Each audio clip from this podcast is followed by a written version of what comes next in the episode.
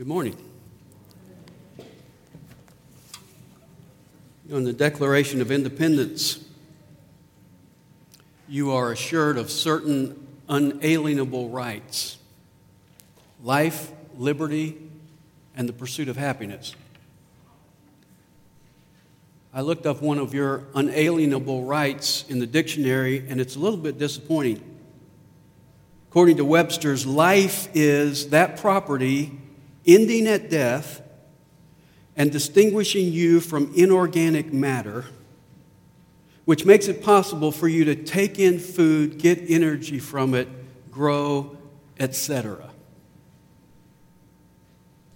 What that means is life is what distinguishes you from a dirt clod because you can eat, grow, and walk around. You say, well, life is more than that. Well, we use that term sometimes to describe the most po- positive moments. We, uh, if we're on the beach with our sunglasses on and a cold drink in our hand, what do we say? This is the life. I'm living it up. Or if somebody gets really silly, we say, He's the life of the party.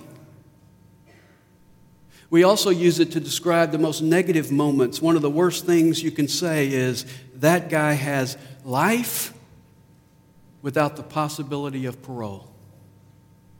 Or that's no kind of life.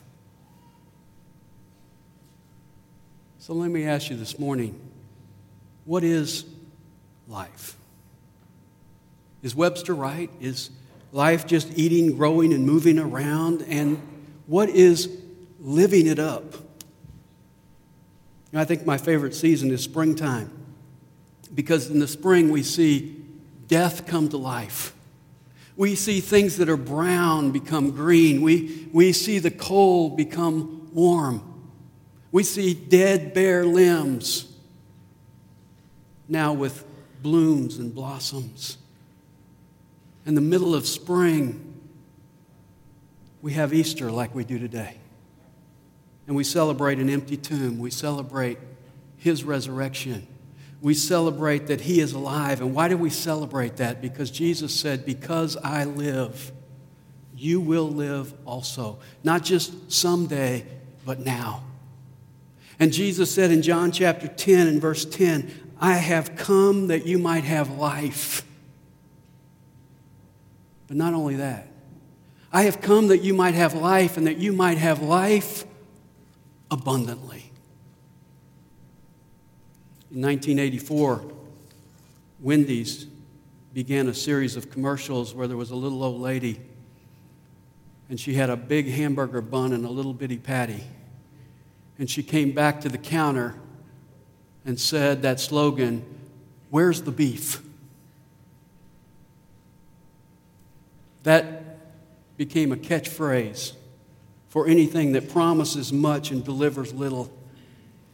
Anything that has size but no substance. And I would suggest to you this morning if you take a hard, honest look at your life, you're going to see a big bun and a little tiny patty. And you should be asking the question where's the beef? Take it from someone who has lived most of his life. Life is smaller than it should be. The Bible says we're just a vapor that appears for a little while and then vanishes away. The Bible says man is a mere breath, his days are like a passing shadow. Early in the book of Genesis, you read about people who lived 900 years. Now, you could take a pretty leisurely lunch if you knew you had 750 years left. But when we come along in Scripture, we come to the Psalms and we read David telling us that a man lives to be 70 and, if due to strength, 80. And here we are with all our technology 3,000 years after David, and guess what? The average life expectancy for a man in the United States is 72 years. Women live a little longer because they don't have to wear neckties.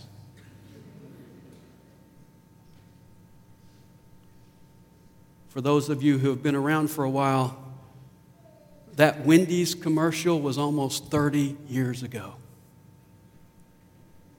That's how quickly life goes by. It's short. Someone has said, about the time your face clears up, your mind begins to go. Life is short.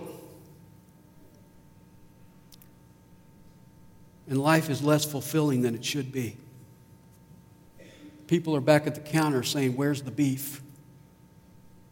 I see the bun, I see the pickle, the mustard, the ketchup, the lettuce, but where's the thing that makes a burger a burger? I see all the extraneous things around me. But where's the thing that makes life life? William Shakespeare said, Life is a tale told by an idiot, full of sound and fury, signifying nothing. Samuel Butler said, Life is one long process of getting tired. The French like to say, life is an onion. We cry the whole time we're peeling it. Fran Lebowitz said, Life is something to do when you can't get to sleep.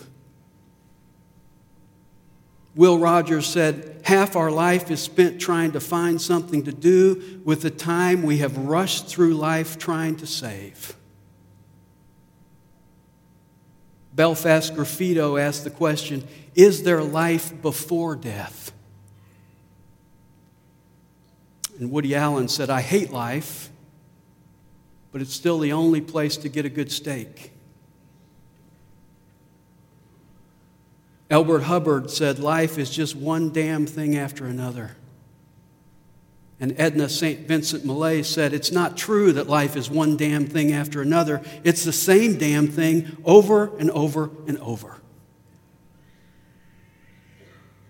So if you haven't asked the question yet, I suggest that you do. Where's the beef? Because life is too short and life lacks substance. But Jesus said, I am come that you might have life and that you might have it abundantly. So, life is not found in a great education. Life is not found in a great job. Life is not found in a great family. Life is not found in health, wealth, and happiness. Life is found in Jesus. And not only life, but abundant life. You say, well, Dan, I already have life. No, you don't. Because apart from Jesus, we don't have life. Jesus came to give us life. You see, the reason people are so dissatisfied with life is that they don't really have life. What they have is existence.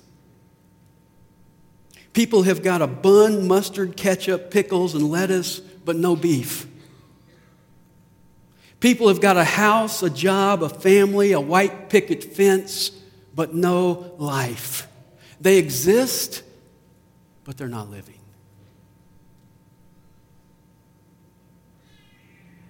we analyze our life. You wake up, eat, brush your teeth, go to work, come home, eat, brush your teeth, go to bed. Wake up, eat, brush your teeth, go to work, come home, eat, brush your teeth, go to bed. Wake up, eat, brush your teeth, go to work, come home, eat, brush your teeth, go to bed. Wake up, eat, brush your teeth, go to work, come home, eat, brush your teeth, go to bed. Wake up, eat, brush your teeth, go to work, stop on the way home to buy some more toothpaste, eat, brush your teeth, go to bed. And at some point you say, there's got to be more than that. Where's the beef? And then when we see ourselves in that cycle, what do we say? I need a vacation.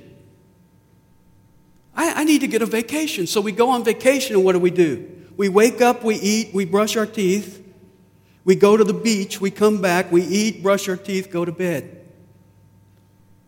Wake up, eat, brush your teeth, go to the beach, come back, eat, brush your teeth, go to bed. Wake up, eat, brush your teeth, go to the beach, stop on the way home and buy another floaty device, come back, eat, brush your teeth, go to bed. And what's our excuse?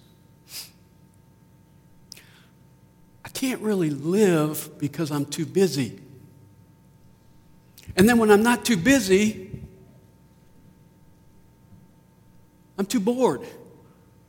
You go on vacation, you're there about seven to 10 days, and what do you say? I want to go back home where I'm too busy.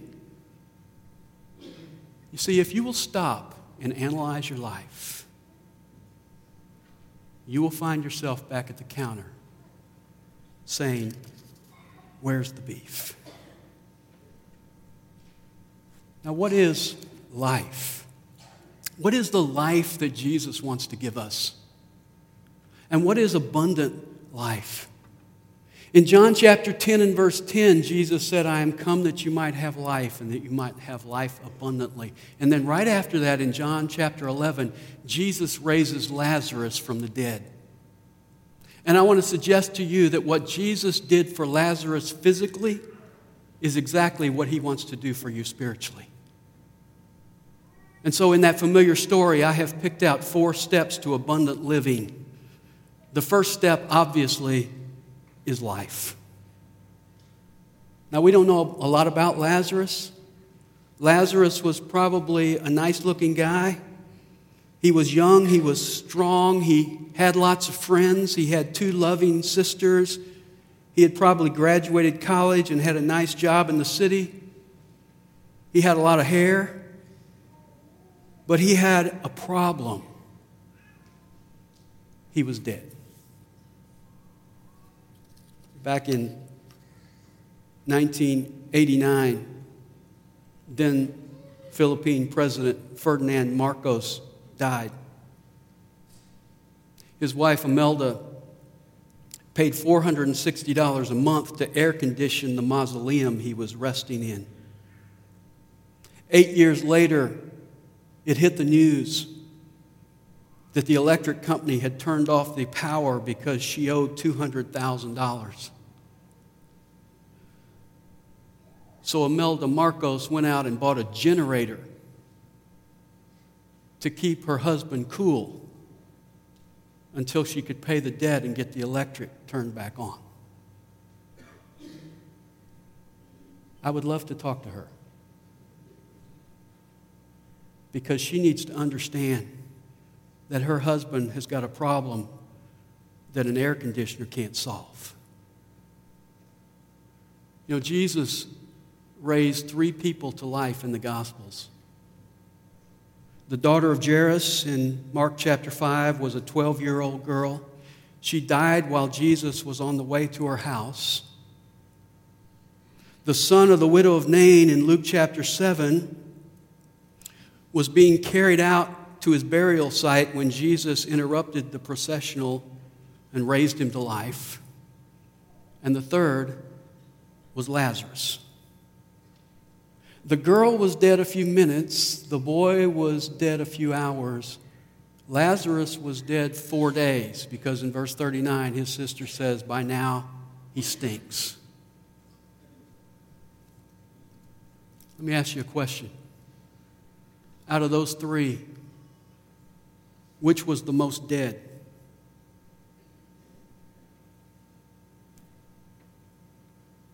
Well, they're equally dead, right? You can't be a little dead. You can't be more dead than someone else.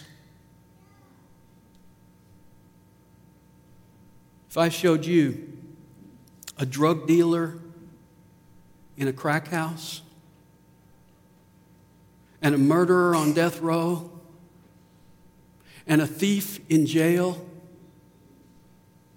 and a man all dressed up in his Easter clothes on Sunday morning, and all four of those men don't have Jesus. Which one is the most spiritually dead? Well, they're all spiritually dead because dead is dead. You can't be more spiritually dead than somebody else. And the Bible says in Ephesians chapter 2 and verse 1 that you were dead in your trespasses and sins. We were all born into this world dead spiritually. So the question is how do we get life? If you listen around to the social engineers today, they are offering ways to get a better life. I, I summarize them into four things example, encouragement, environment, and education. We could try those things this morning. We could bring a dead man up here and lay him on the stage and say, okay, number one, we'll, we'll give him an example of somebody who's living. So somebody who's fit, come up here and do some push ups for the guy. Somebody else run in place. We'll show him how to live. No. Say, well, let's try encouragement. We'll have some cheerleaders come up here with pom poms and we'll, we'll rally the guy up. Two, four, six, eight, who do we appreciate? You. Get up. Or we'll bring in a motivational speaker. We'll bring in, what's his name, Tony Robbins, and, and he can say, Man, what you just need to do is think positive. You just need to believe in yourself, and you can get up. No. How about environment? Man, your problem is you're hanging around the cemetery. You need to get into a better atmosphere, a better environment, and then you can experience life. What kind of environment did Adam and Eve have? Perfect environment. They still fell into sin and death. Fourth would be education. We need to get this guy a book on physiology and we'll let him read it. And then he'll understand what life is and he can live. No. How do you get life? John chapter 11 and verse 43 says, When Jesus had said these things, he cried out with a loud voice, Lazarus, come forth. And the man who had died came forth. Jesus spoke his name and told him to come forth. And in the power of Jesus Christ, he came out of the grave into life. And I would suggest to you that what Jesus did for Lazarus physically, he wants to do for each one of us spiritually. He is calling your name and saying, Come forth out of spiritual death into spiritual life. First is life. Second step is liberty. Listen to the next verse. Jesus says, Lazarus, come forth. The man who had died came forth bound hand and foot with wrappings, and his face was wrapped around with a cloth. And Jesus said to them, Unbind him and let him go. Now, Jesus, or Lazarus is out of the tomb, but he's wrapped hand and foot in grave clothes. He looks like a mummy. He is waddled out of the grave, and he's outside the grave. He can't walk, he can't talk, he can't see, but he's alive. Now, what I find interesting is that Jesus miraculously brought him back to life, but then he tells his friends to take the grave clothes off. Spiritually, Jesus brings you to life, and then he tells us in his word we're to put off the old and put on the new. We're to put off the old grave clothes and we're to put on the new clothes, the new wardrobe of our life in Jesus Christ. And if you're going to do that, Jesus didn't tell Lazarus to take his grave clothes off, he told his friends to take them off. Which tells me that we have a responsibility to each other. Am I my brother's keeper? Yes, I am we have a responsibility to help our brother or our sister take their old grave clothes off. See, here's Lazarus. He's come out of the tomb, he's still in his grave clothes. You wouldn't want to have him over for Easter dinner because his clothes stink. And he needs friends. You need friends if you have spiritual life that love you enough to come up to you and say, Man, you got a little corpse cotton stuck in your hair. Let me help you with that. Ooh. Do you have friends like that that love you enough to confront you when you're walking in your old grave clothes instead of your new life in Jesus Christ? That's step two. Life. See, Jesus didn't save you to stay in the graveyard. Life, then liberty. He's free from being bound. Now, the question is where does he go at this point in time? Well, if you come back to the passage, the next time we see Lazarus is in John chapter 12 and verse 1. It says, Jesus, therefore, six days before the Passover, came to Bethany where Lazarus was, whom Jesus had raised from the dead. So they made him a supper there, and Martha was serving, but Lazarus was one of those reclining at the table with him. I love that. Lazarus has gone from the tomb to the table. Jesus came in chapter 11 to raise him from the grave, and now he comes back in chapter 12, and it says Lazarus is one of those reclining at the table with Jesus. Now, I like that phrase, reclining at the table. If you're having dinner this afternoon, you're probably going to go home. We are. You're going to sit in upright chairs like this, very uncomfortable. We usually get done with the dinner and we say, Do you want to sit somewhere more, more comfortable so we can talk? They had it right in the first century. They, they reclined on these low benches. So it was very comfortable at the table. You're just kind of leaning on your elbow and eating. You didn't have to say, Let's get more comfortable. You were comfortable. Now, why was that? It reflected the fact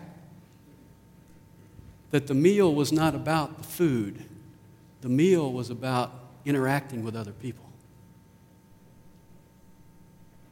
Now, Martha missed this because if you notice, it says she's still serving. She's always serving.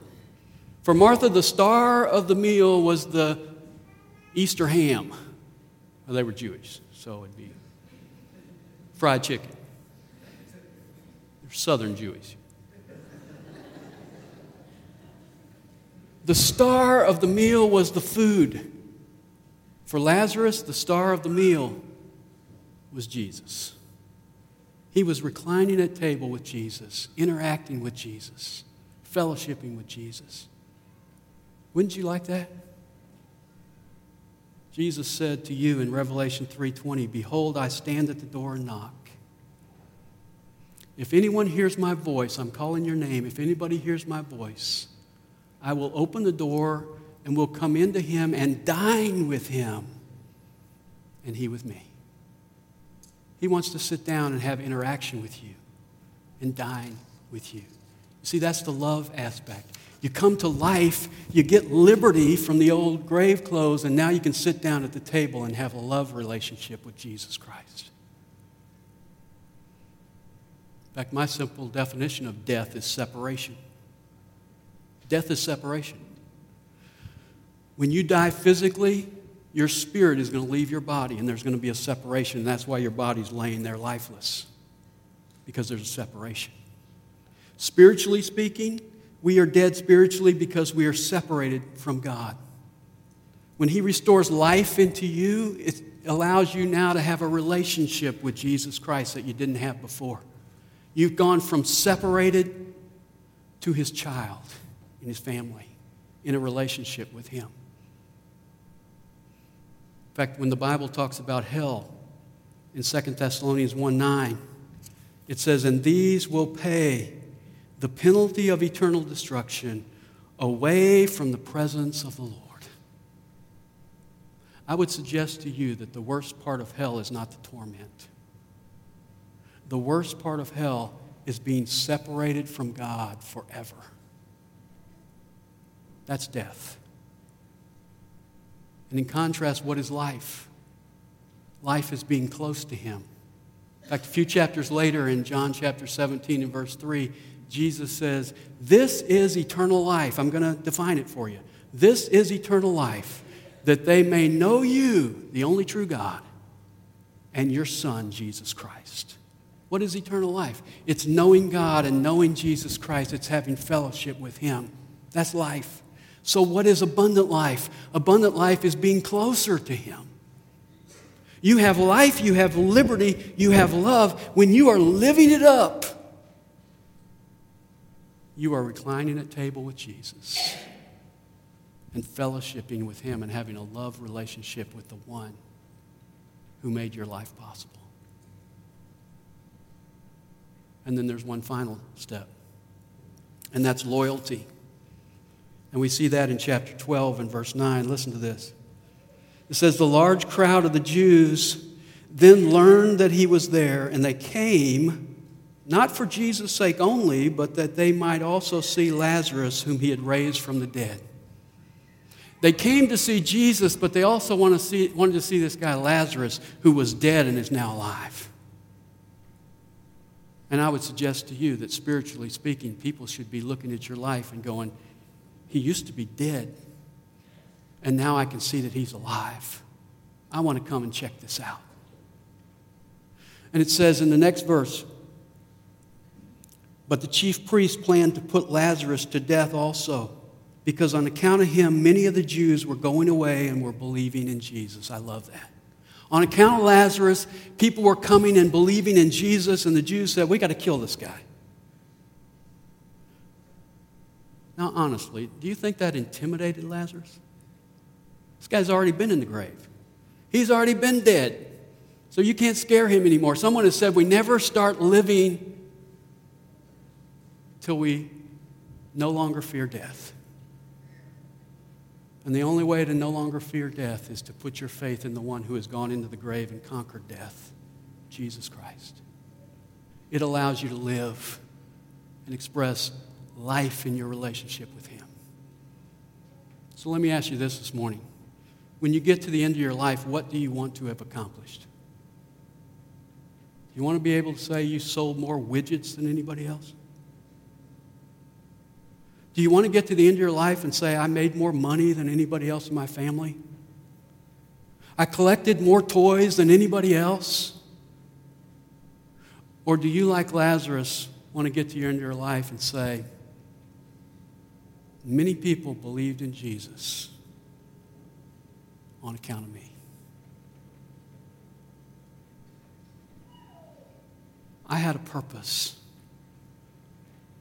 My loyalty to Jesus Christ caused others to come to know him as well. So, as you reflect on your life this morning, I hope you're asking, Where's the beef? Because life is short